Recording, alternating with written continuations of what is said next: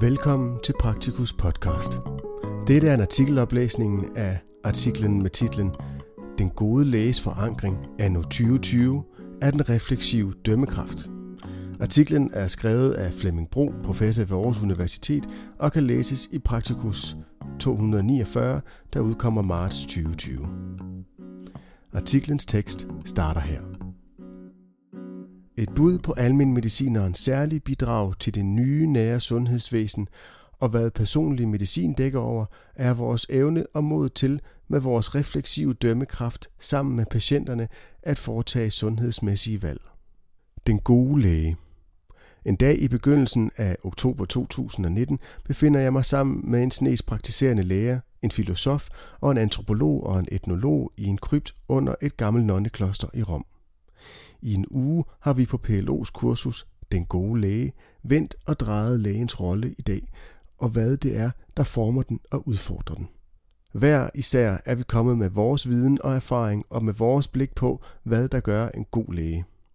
Lægerne, som kommer direkte fra maskinrummet, hvor læge møder patient, kan fortælle om, hvordan lugten er i det rum, og hvordan det opleves at sidde i den varme stol. Nogle af os oplever det, den endda som meget varm. Og humanisterne er landet med helikopteren fra de filosofiske luftlag for at fortælle om, hvordan almen praksis anno tyve tyve tager sig ud på afstand. Sammen søger vi svar på flere spørgsmål. Hvad er værdien af at være nogens egen læge i dagens Danmark? Hvad forventes der af os? Og hvor har vi mest at bidrage med? Sygdom, dysfunktion, skavank, lidelse. Hvordan er det billedet ser ud i dag? Risikanter, forebyggelse og optimering af sundhed. Hvilken rolle skal vi have i almen praksis? Relationslæge eller populationslæge?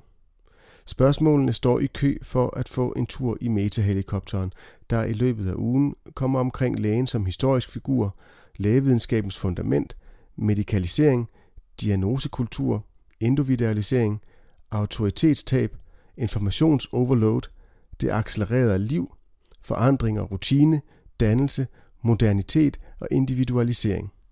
Og hvad er meningen med det hele i øvrigt? Den refleksive dømmekraft. Men i løbet af ugen vender vi flere gange tilbage til den refleksive dømmekraft, der er et begreb, som filosofen Anders Fogh Jensen på et tidspunkt introducerer i forbindelse med et Kant-inspireret oplæg om dannelse og personlig myndighed.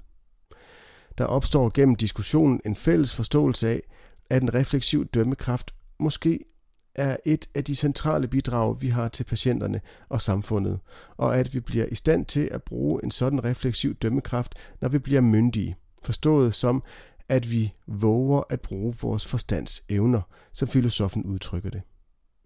Sådan som det helt konkret sker i forhold til den enkelte patient i en bestemt situation, når vi foretager en klinisk vurdering, og med patienten beslutter, hvad der skal ske. Et delvist uoplyst grundlag. Sådanne beslutninger og refleksioner vil altid ske på et delvist uoplyst grundlag og underlagt alle mulige begrænsninger, inklusive lægens personlige hvide og sorte pletter, men med sikkerhed for, at refleksionen foretages af en fagperson, der står på et solidt lægevidenskabeligt fundament og en fagprofessionel helhedsforståelse. Begge er formet gennem den dannelsesproces, læger konstant er på vej igennem, helt fra de indskriver sig på lægestudiet og afhængig af den personlige myndighed, vi socialiserer os til at tage på os, hver især og som lægeligt kollektiv. Hverken beslutningsprocessen eller resultatet af den er selvsagt ufejlbarlig, men vi kan som almenmedicinere tilbyde patienterne lidt stoisk ro og kvalificeret hjælp til fortolkning og beslutning midt på et uroligt sundhedshav. Det er det, vi kan og er gode til. Når den refleksive dømmekraft er vores adelsmærke, må vi også gøre alt, hvad der står i vores magt for at sikre, at kraften er stærk og hele tiden udvikles. Det sker først og fremmest ved at være i faget og i mødet med patienter, men det kræver også tid og rum til at løfte snuden af sporet. Både for at tænke over vores fag sammen med vores almenmedicinske fæller, men også for at lytte til andres opfattelse af os og vores rolle. En synlig kraft. Værdien af vores refleksive dømmekraft er måske indlysende for os selv, men usynlig for andre. Patienterne tager det for givet, at vi er højt kvalificerede læger, der repræsenterer og er indgang til resten af sundhedsvæsenet. Hvad ellers? Kollegerne på sygehusene, især dem, der har været i almen praksis, kan nok godt se fidusen i en høj grad af almen medicinsk dømmekraft, men de har jo deres egne siloer at passe. Og politikere og administratorer oplever nok kompleksitet i beslutningerne, der konstant træffes i løbet af en dag, når de med års mellemrum følger med en dag i en praksis. Men aldrig så snart er de hjemme igen, før problemer med sygehusene igen fylder det hele, og praksis glider i baggrunden, så længe der ikke er ildebrande, der skal slukkes. Med ved bordet. Efter årtier skåltaler om almen praksis som krumtappen, ser der måske nu ud til at indfinde sig en erkendelse af behovet for at opruste almen praksis. Det sker først og fremmest som en reaktion på udfordringerne, der tegner sig i forhold til at få sygehusene til at fungere. Mekanismerne, der skal sikre en helhedstænkning på tværs af sundhedsvæsenet, udvikles forhåbentlig, men er ikke på plads.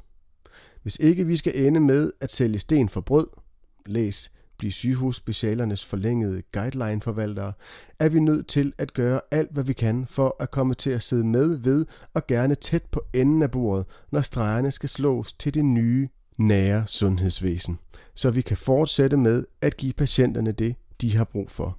En læge med refleksiv dømmekraft. Her slutter artiklens tekst.